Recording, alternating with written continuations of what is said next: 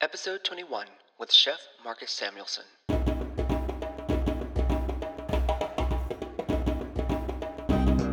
Welcome to the Institute of Black Imagination. I'm your host, Dario Calmese, an artist, writer, brand consultant, and generally curious fellow. And each week we bring you a conversation from the pool of black genius to inspire, engage, and help you unleash your own imagination.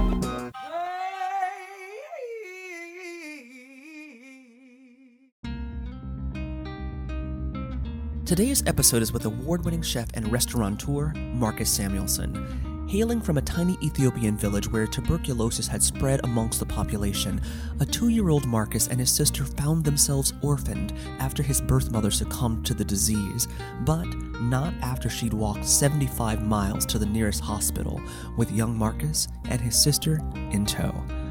Taken in by a compassionate hospital nurse, he and his sister were later adopted by a family in Gothenburg, Sweden, where Marcus's love of cooking began. Although he is best known as the owner of the Harlem based restaurant Red Rooster, Marcus Samuelsson cut his culinary teeth at New York's Aquavit, a Scandinavian infused restaurant where he served as executive chef at the age of 24. While at Aquavit, he was named the best chef in New York by the James Beard Foundation while also receiving a three star rating in the New York Times, the youngest chef to do so. Marcus has also been featured on numerous cooking shows, including PBS's No Passport Required, Top Chef Masters, Chopped All Stars, and Iron Chef America. In addition to being a restaurateur, philanthropist, and activist, Marcus is also a best selling author. In his latest cookbook, The Rise Black Cooks and the Soul of American Food, Samuelsson describes how black cooks and creators have led American culture forward. Featuring recipes inspired by the chefs and activists that inspire him, the book rewrites the black chef into the narrative of American cuisine and becomes a gustational call and response with the community that welcomed him with open arms. In this episode, we discuss why it was important for him to begin his latest book by focusing on the future, the impact the coronavirus has had on him and how he views himself, the relationship between food and spirituality, and why it's important for African immigrants living in America to recognize their privilege.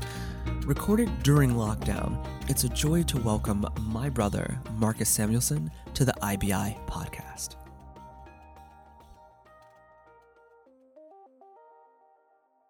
First of all, Mr. Samuelsson, thank you so much for hopping on to the Institute of Black Imagination.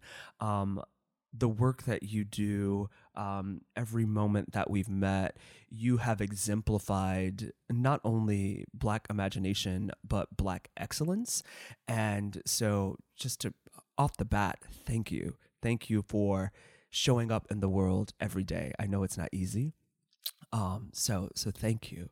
Um, thank you, thank you for Oh, my pleasure, man. My pleasure.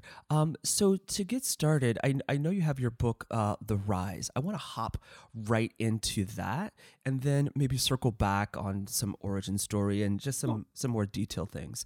Um, so in The Rise, the way you structure the book, I think, is really, really beautiful. Um, particularly starting with the future, right? So you've you've taken these different modules, you know, the future, you know, our archive, right? So honoring our history, um, and then like what's happening now. But you start with the future.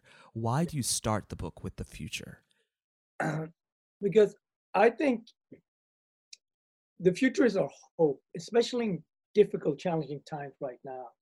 For the youth, the chefs that are coming up, we actually have an incredible moment to reset the way Black excellence is celebrated in food.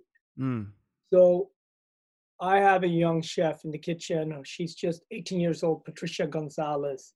Another one is Patricia Yee. She is 24 years old. And when I look at what Black cooking will look present and future, I think about T- uh, Tiana. I think about Patricia, and we talk about Miss Leah Chase and we talk about Miss Sylvia Woods.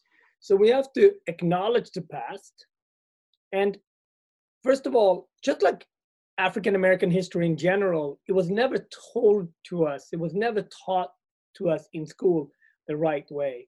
So the rise is actually an opportunity to acknowledge Black excellence in terms of American food, make the young ones and us as well realize that we did contribute to American food scene. Although you might not be able to find it in the cooking schools or in even cookbooks, it's hard to find us, but we contributed a lot. And now it's up to us and the future, the kids in the future, to namesake it, mm-hmm. to own it, and present it back out in the world. And guess what? We have social media, which we didn't have before. We have completely different ways of the gatekeepers are not the same. So you can actually start from your own house, the most interesting TV channel in the world, which you couldn't do before. And I believe through our creativity that is part of us as Black people, that we're going to be big part of the food future and we're going to be part of reimagining it. Yeah, you and I, I believe you mentioned in the book, and I've heard you mention it before. You know, the idea of authorship. You know, yes. a lot of times, you know, historically, particularly in the Americas, if we're lucky, we get to be the narrator, right? We get to at least maybe tell the story, be the griot, but there's, uh, you know, there's a difference in being the author of yeah. that story and that's something that you know you've really done with this book and really putting each chef in the forefront and allowing them to not only tell their story but then respond to them. So mm. so the book itself also undulates um, between both the subjects and yourself. This idea of collaboration that's something that i've also really admired about the way in which you move through space. Um, when did this idea of, of collaboration and community amongst chefs come well, into your purview? Well, if I if I tackle the first piece first, authorship, right? Mm-hmm. Um, black culture in the world is very often being told in through oral, right? It passes through orals, and we have great legends and great stories that grandparents are passing down and so on and there's something beautiful about that.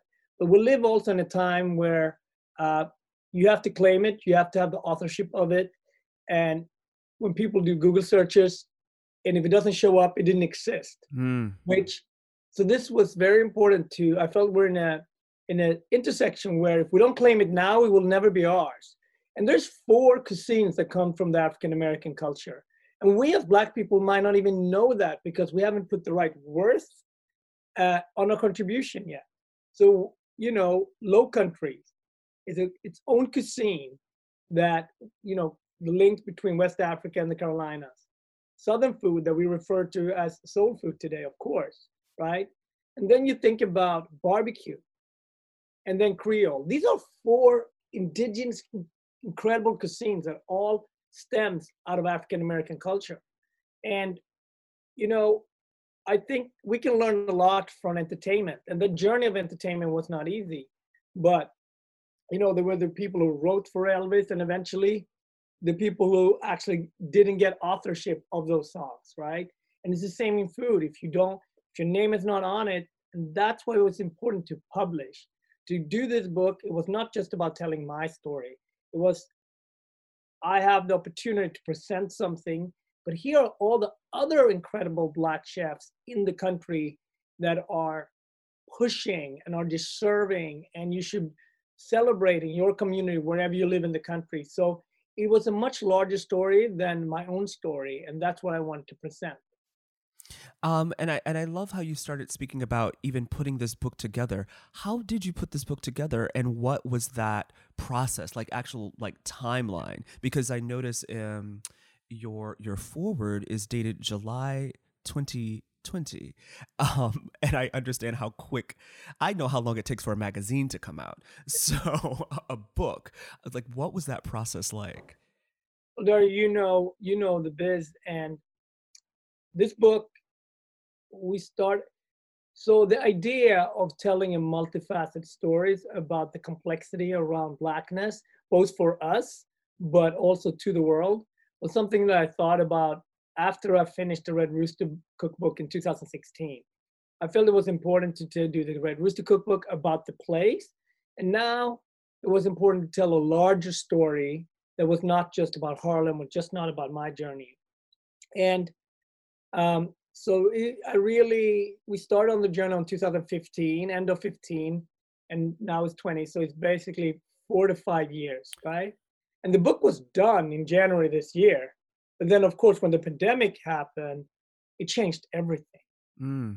So um, I said to the publisher, you know, we have to we have to wait. We were supposed to come out in spring this year. I said, no, we have to wait because I know that you know we the pandemic changes everything, and then also the conversation around race and culture in this country through the Black Lives Matters um, uh, story and journey and marches that happened this summer and spring.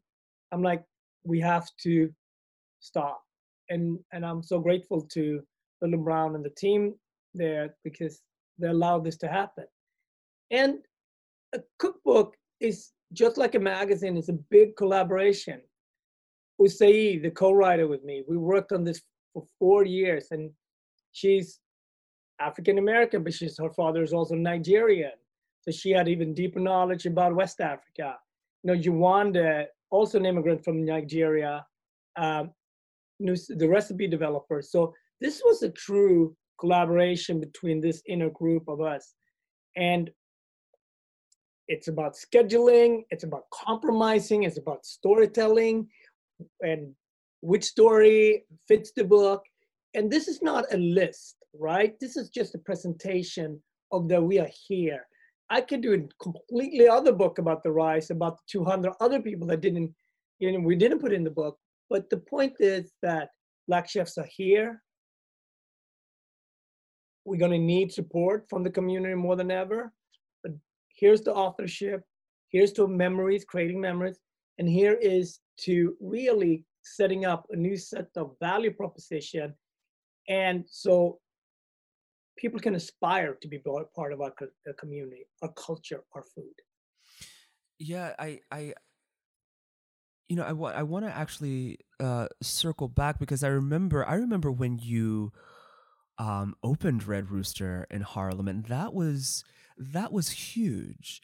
Um, and but what again, what I loved the most was you were not just opening a restaurant; you were opening a dialogue right mm-hmm. because you you really approached it and understood that there were people here who had restaurants right who you know Settepani right, you know yes. right down the street from you yes. like, there are many people who have been in this place um, space before you and that you included them that you not only you know opened red rooster but you used your own platform to highlight yes. these other people is that something that you've always done? Was that something that you realized along your journey that you needed to bring other people with you? And i say that knowing that you know as a photographer and i'm, I'm assuming sometimes as a chef although you're working with teams it's really kind of a singular kind of mental space at times. Yeah. and but this this this community uh, rise i mean not to be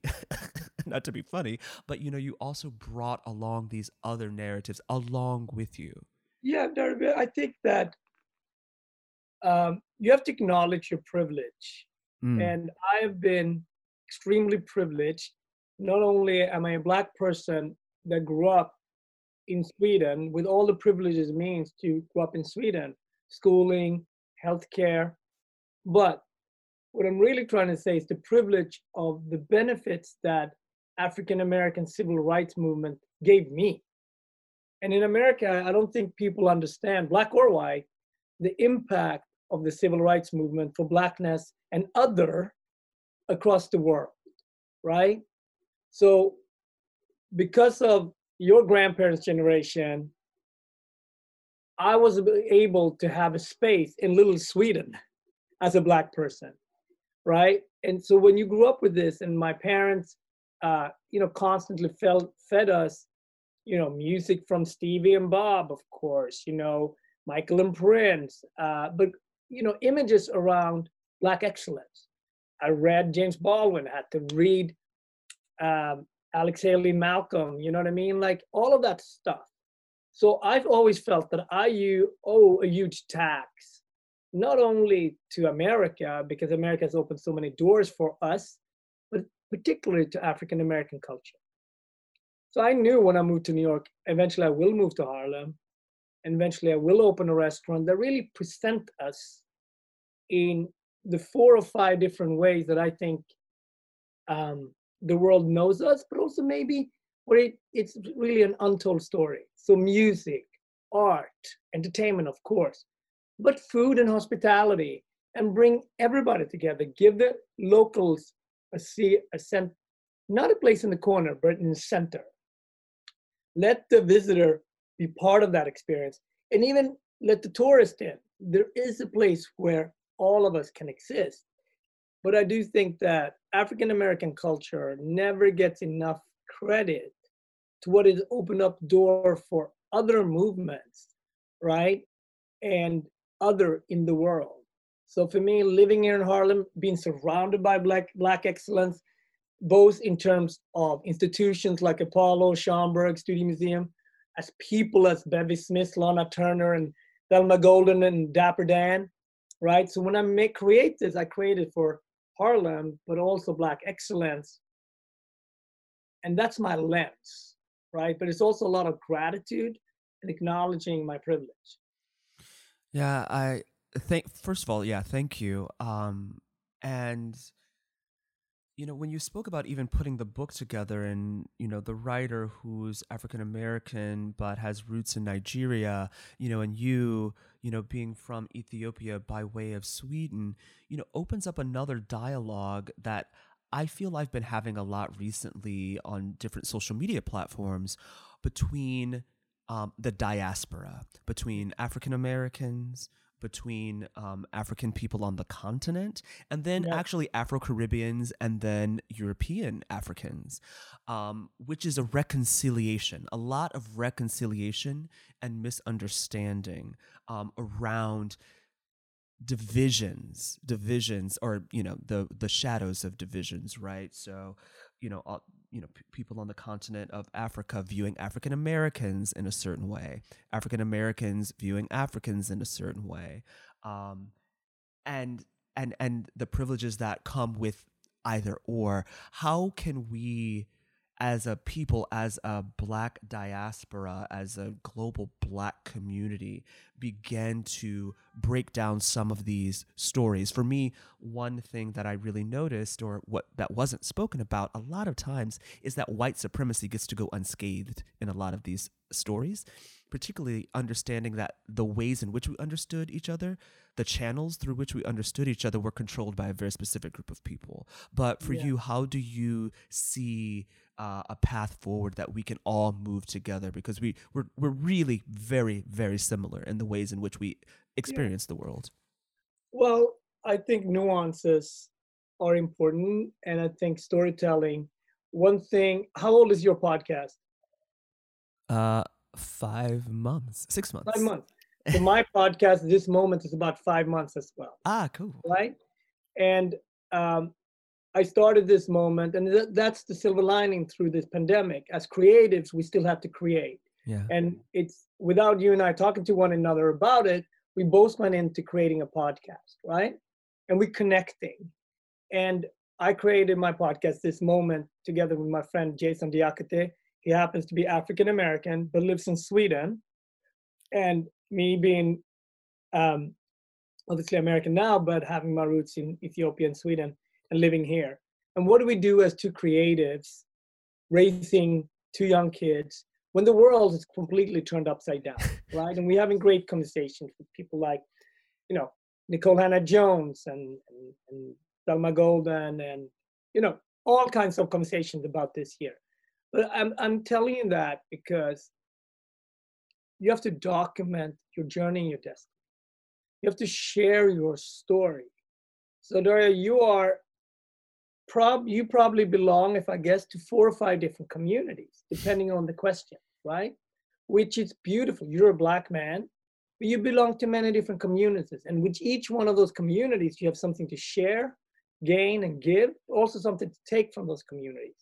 But each nuance opens up a door for somebody that you might not have a clue needed something from that door, Mm. right? So I can speak to you as a Swedish person. I can speak to you as a black Swede. And you might ask, oh, are there black people in Sweden? That doesn't mean that you're arrogant. It's just maybe you never knew what that looked like, right? And I can speak to you as an African, but I can also speak to you as specifically as an Ethiopian. Well, with the conflict that goes on in Ethiopia right now, maybe you want to know what that is really truly about, right? So we all have these keys into different communities. And what black as black people, one of my biggest privileges that's happened to me is I've been able over 25 years to be able to take an audience with me and share my complex journey and unpack blackness, one experience of blackness. But my experience is different than your experience. So the only way we can learn is to tell stories, make podcasts, do books, shoot, photography, um, filmmaking, all of those different things, music, and don't apologize for it. You shouldn't. You should do your podcast in the fullest truth of your podcast, and then each time you go there, you're gonna open up something for a listener that is super curious, but maybe had nobody else to ask about just that topic. So, I think the pandemic as horrible as it is, but it's going to allow us as creative to rethink and repackage ourselves and reconnect.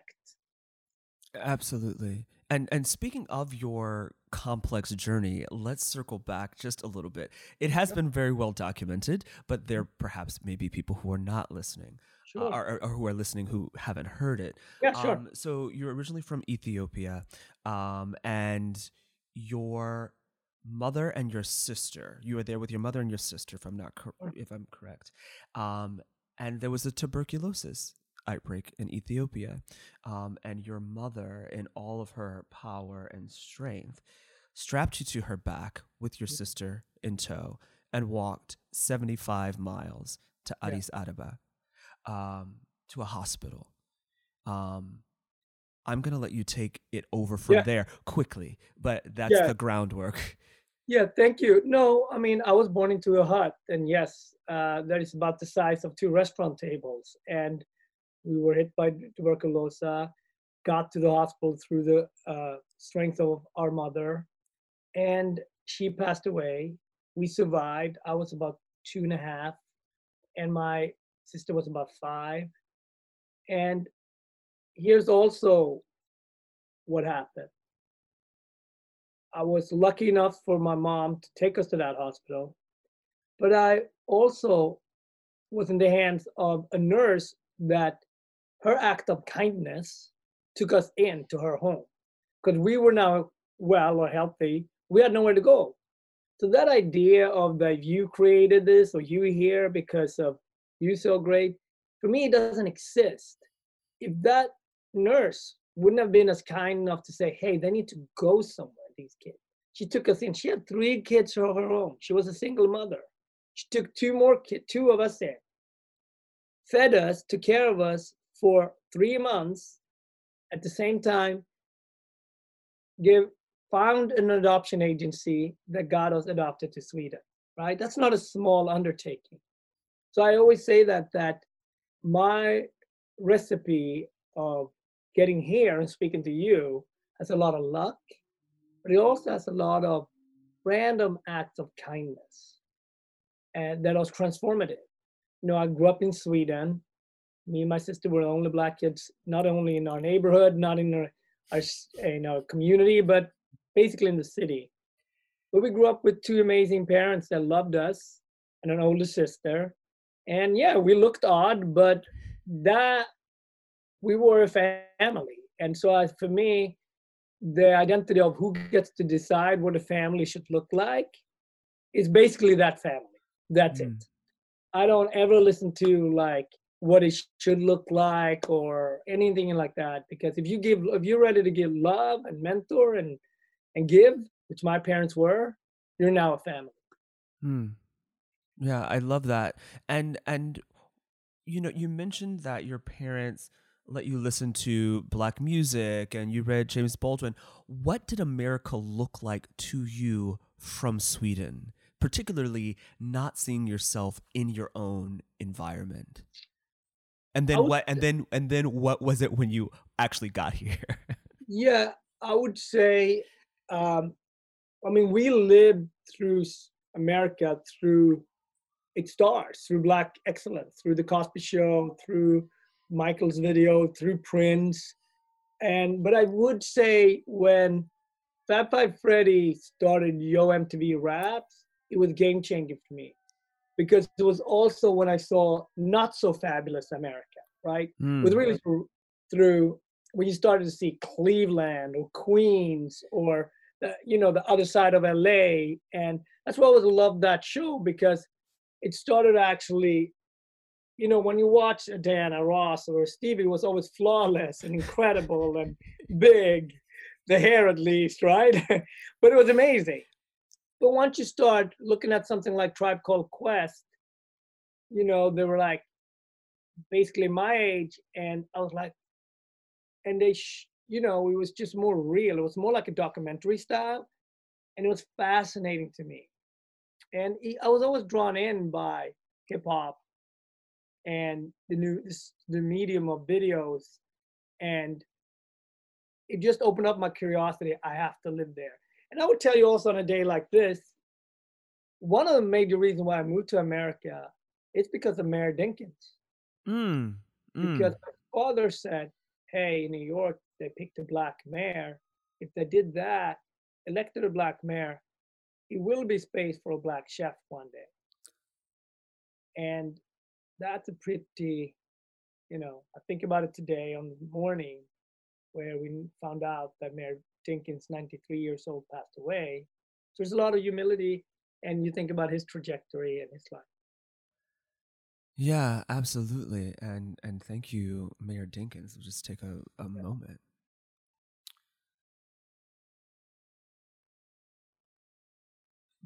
And so, you know, you you you wear a lot of hats, right? You I mean, you're also wearing a hat and you also have hats behind you on the wall.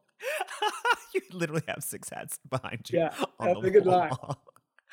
um, completely unintentional. Um, you know, um, a husband, father, you know, chef, uh, entrepreneur, um, writer. I would say you're a writer as well, and that's something I want to circle back on. But how do you do it? Like, what is your morning routine like? How do you mentally picture your day each day or the month or the quarter or the year? Well, being a chef is being a giver, right? And that's the essence of it. I want to share my knowledge. I'm I was given a lot of tools, a lot of great people invested in me in terms of physically teaching me things, building, cooking, understanding that. So now it's my time to share that knowledge and, and also inspiring people, but also be inspired, right? And we can all draw inspiration from different different times, difficult times.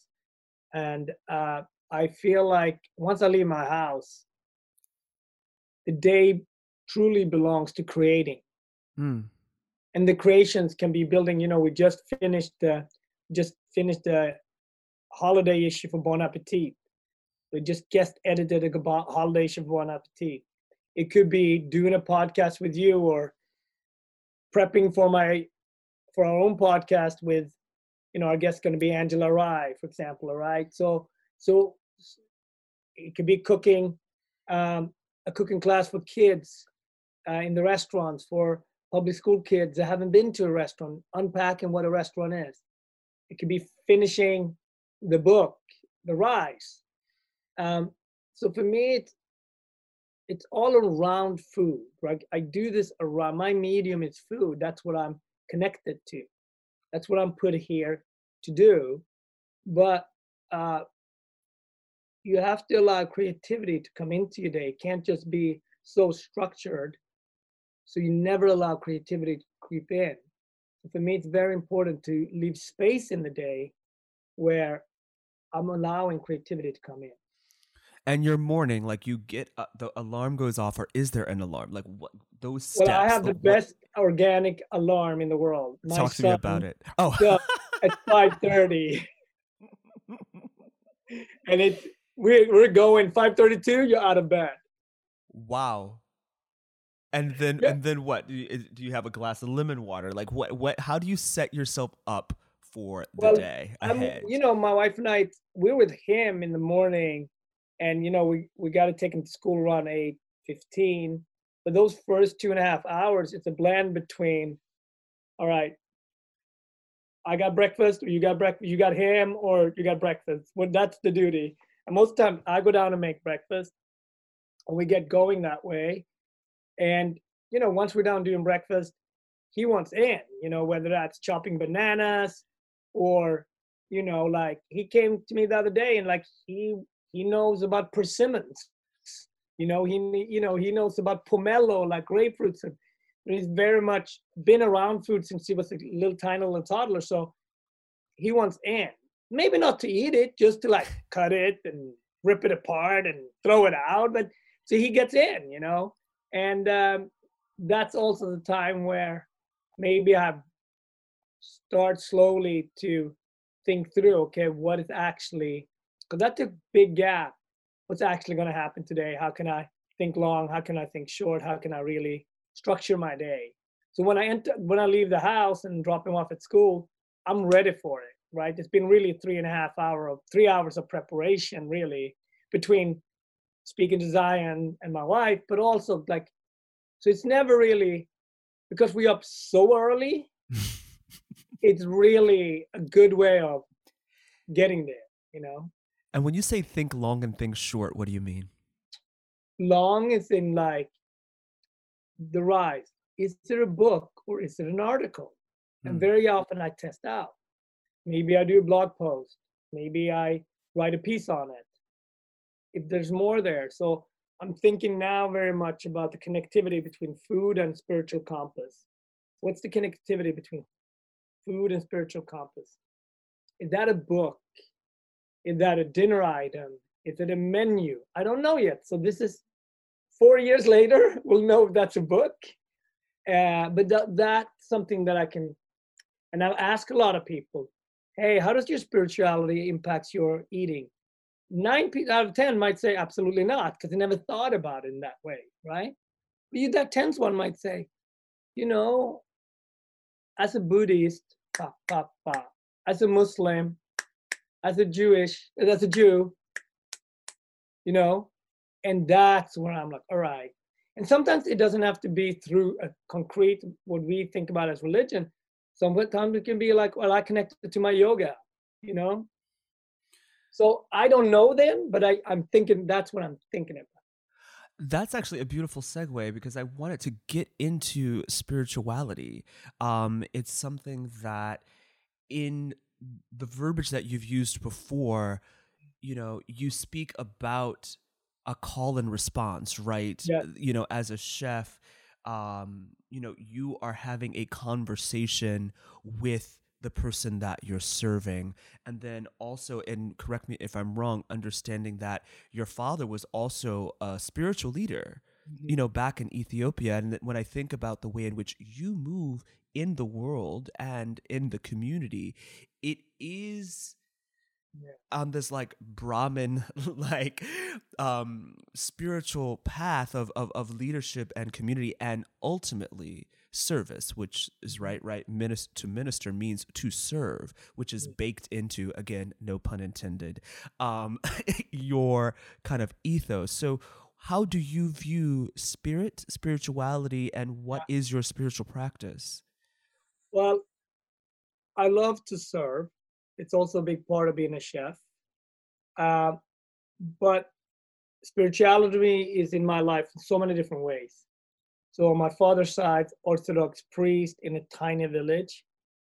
On my mother on my wife's side we have a catholic priest we have a, a nun within the family.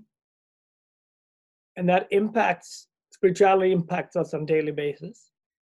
Um, and knowing that I've been fortunate so many times, and it's very little I've had actually had anything to do with that. Like when you're a kid and somebody just helps you like that. I also grew up with on my father's side in Sweden, where they were fishermen, so and also deeply religious. So religion has always been around me. Understanding being in Harlem, where you're surrounded with hundreds and hundreds of churches, and when you enter a black church, that call and respond, it's what combines all the black churches. When you open a restaurant in a community like that, you cannot do that with not have thought about how it connects back to the black church, both from music and food and how we interact. And then to our own practice, you know, we give grace, we think about our spirituality deeply. Um, but I will also say I'm not so much in one space, so I've shut out or shut down other religions, right? I love walking with my mother-in-law in Harlem when we walk through the parks. She kisses trees and and she the way she interacts with nature is based on her spirituality, which is much more free form African like religion is in the nature. And I'm open to that because that works for her and she's she's from the countryside. So I want to be open because I also seen the other side of religion where my religion is better than your religion. And I don't want to get into that because it's like we all need to be spiritual in our own way. And I want to leave space enough and room enough for people to allow them to have and breathe in their spirituality. Um, and for people to discover. It's it's something that I've you know I've lived in Asia, I lived in Europe, I lived in America. I'm from Africa. So when you've seen so many different ways of interacting, you have to give space to that local spirituality that that community thirsted for. Yeah, I I th- thank you for that. I, I I love this idea of of of spirit the mm. the ineffable nature of God, right? Also combined with the ephemerality of food, right? Because food, uh, you know, real food, fresh food, actual food has a time limit. Yeah. What role and this is actually also a good question because you just um, celebrated your 50th birthday. Yeah. Um, so, con- and congratulations on that. So, this is two questions.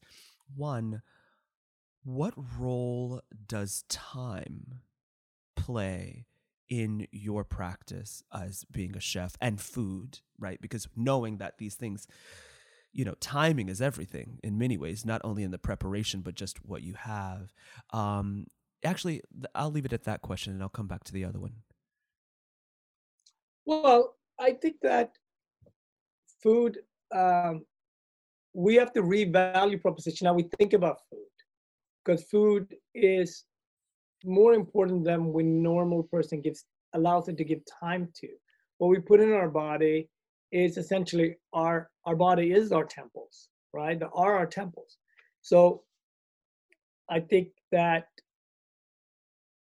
we have to go back to understanding how to cook, how to eat, how to serve better. And that can be done only by cooking. Mm. So if you don't know how to cook, if you only order in, you don't understand fundamentally yourself, right? Because you're going to need different foods on different days. When you have a cold, you're going to need more raw garlic and ginger. To prevent that cold, you're going to need more turmeric, right? There's really the link between your body, medicine, and how you feel is directly linked. And people always try to think like, well, I don't have time for that. I'm just going to order in, or I'm going to that that I, I understand why you do that at one or two days a week, but on seven days you have to actually cook. You have to. Yeah, th- um, that's that's beautiful, and also thank you for putting that um, the list of like wet and dry pantry items yeah. in the back of the book because I'm going through these recipes. I was like, wait, I don't have. Oh, oh, he put a he put an index in the back. Thank you. Yeah, thank you so much. Um, and you know, and thinking about you know us being both in Harlem right now, and um, living in these urban environments. Um, in your book, you have, I'm sorry, uh, Devita Davison, right? Um, yeah. Out in Detroit, who has um, Food Lab, Food Lab Detroit. Um, and actually, going back to spirituality, I love this quote. I'm just going to read it because I think it's so beautiful. Um, this is on page 96 for anybody who wants to pick up the book. Um, she says, In times of dishevelment, times of uncertainty, times of upheaval, when you can't control any damn thing, what is that one part of your life that you can have control over? Mm-hmm. For many people, it's food. At least I can control what I put in my mouth. At least I can have sovereignty over how my family eats. And later on, it speaks about how her father's a pastor, which informs the way in which she speaks, which has a link to the way in which you move, and also has a link to me, because my father is also a pastor. Um, but thinking about the urban landscape, you know, what she's doing in Detroit is amazing and using, you know, these plots of land to create urban um, gardens and, and farms. But what do you think a city like New York could do? What do you think uh, a place like Chicago could do? And we're thinking about, um, you know, food disparities in urban communities. Um, I was having a conversation with Nadia Lopez, who you may be familiar with out in Brownsville, and just how holistically she had to approach the education of these students and it had to start with the food. It had to start with yeah. them picking up a honey bun on the way to school from the bodega or you know some random chicken that they were picking up that was you know sending them reeling during class. How do you view you know urban gardening um, the future of food in urban environments? Yeah i mean um,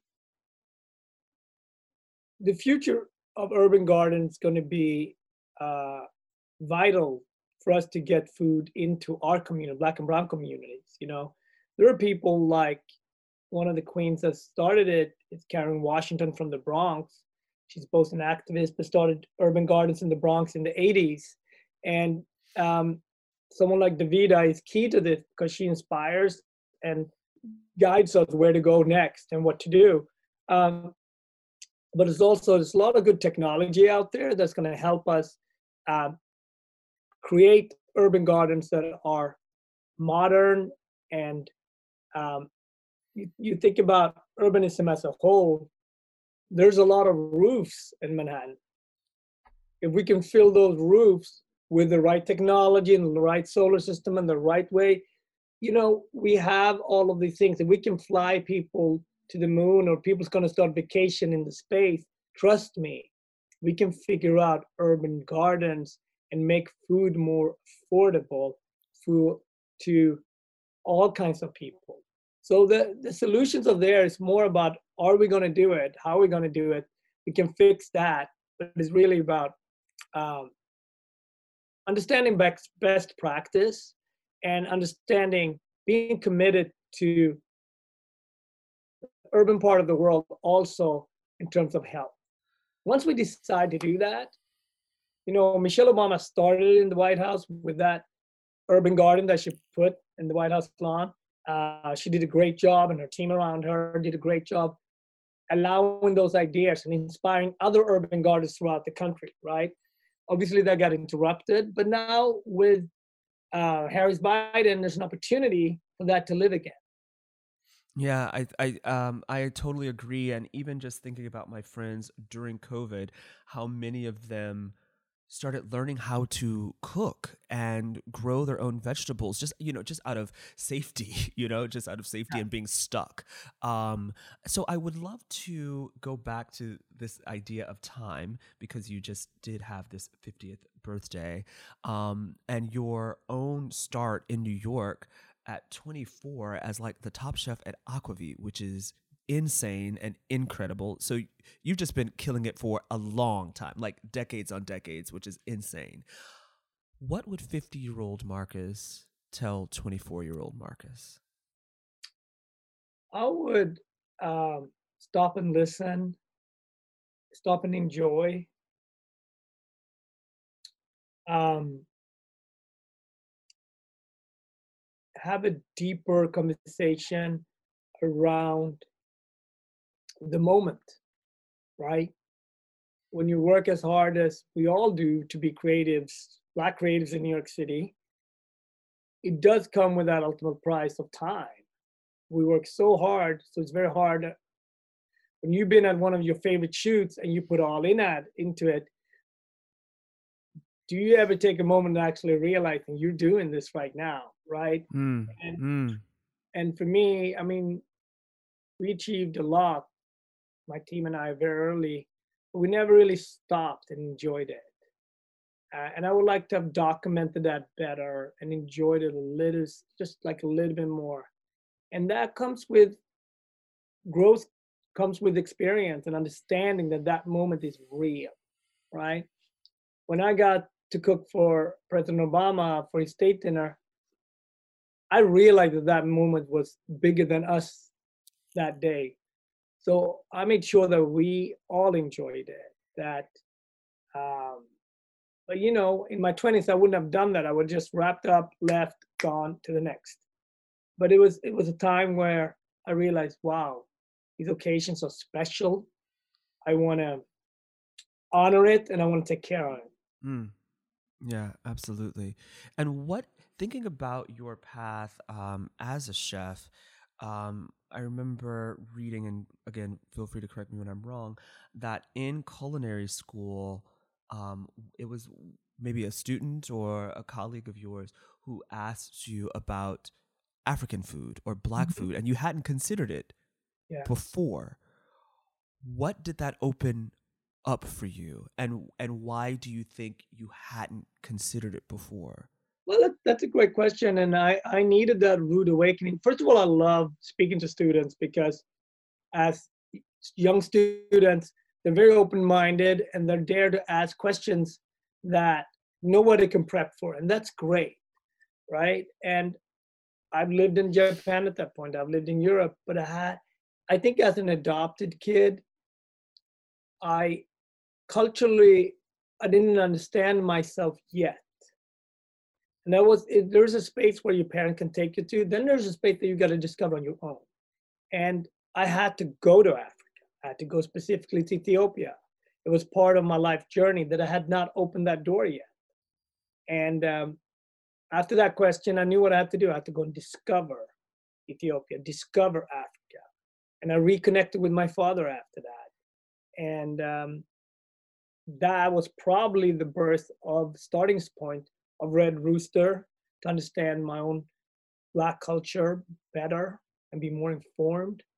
And it was also the starting point essentially to the book The Rise, because without Rooster, it wouldn't have been The Rise. So we all need a shot in the arm, a wake up call, a nudge, whatever you want to call it, because even if you're working hard on a great path, there's always something that we have had a blind spot for that we maybe knew we had to do, but we just pushed away. And that was my wake up call. And and how old were you at this time? From 25. Okay, so this was this was after you had actually even already come to the states. Yeah. It was um, upstate at the Culinary Institute of America. And, you know, but I looked at that as thank you for acknowledging that. You made me think. And just as you and I share this moment here, as we're having the conversation, we both, you're working, so you're thinking about your questions and you're thinking about everything. The impact of this conversation might happen when you're at the food store the next day and thinking about that, or when you are doing something else. And same with me, right? There's the power of asking each other questions, going there, um, and sharing as, as as individuals. It's important because you know I I'm grateful that she pushed me. Mm-hmm. And for her, it was just a question. For me, it became something I had to do. And, you know, it changed the trajectory of my life. That's that's amazing. I love you know as you speak, I think about you know again this biblical story of like the prodigal son, right? Um, when you you know either by choice or by happenstance are removed from yourself in a way, um, and there is this moment Some, sometimes it's just I don't know why it always seems kind of mid twenties. I had a similar situation. Um, that you you you you come back to yourself um and so thank you for sharing that um and in this journey what do you feel was like your biggest failure because there's been a lot of successes but i know a lot of success no, comes from no i would say that um i spent so much time away from my immediate family, my sisters and my um, families. I missed a lot. I missed truly seeing my nephews grow up more than occasional visit. I missed funerals. And when you start miss big, occasion, big occasions, it separates you from a family in a way that you give yourself to the world in one way, but it separates yourself from your immediate family in a way um, and that that's hard to rebound back from. But I would say, you know, as a creative, as somebody that's an immigrant, as a black person, I had to go do it my way. I had to do it this way. That was the only way that I could do it and know how to do it. And yeah, but I'm grateful for my journey, and uh, I appreciate the lessons that I've learned. And I want to thank you for this moment. Thank you for having me on. I now got to go and do my podcast over there I hope to have you on. And they're texting me, where are you? We're supposed to start. So. Oh, oh my God. I looked at the time. It is, we are right on the dot, 200. Yeah. Okay, Mr. Yeah. Samuelsson, Marcus, brother, thank you so much. And thank really you. quickly, I just love to acknowledge you for all of the work that you continue to do, the way in which you show up uh, for not only your own family, but your greater Harlem you know global black community um, and so thank you. One quick last question. What is the world you imagine for the future? Love positive support see each other for people and humans and um, i think we're going to go into a very difficult space and time right now with winter and covid but out of that must positive win must collaboration win and creativity. And I look forward to it and I'm going to be there for it. Absolutely. Right. I'll see you on the other side, brother. Have Thank you so much. I appreciate you. ciao, Thank ciao.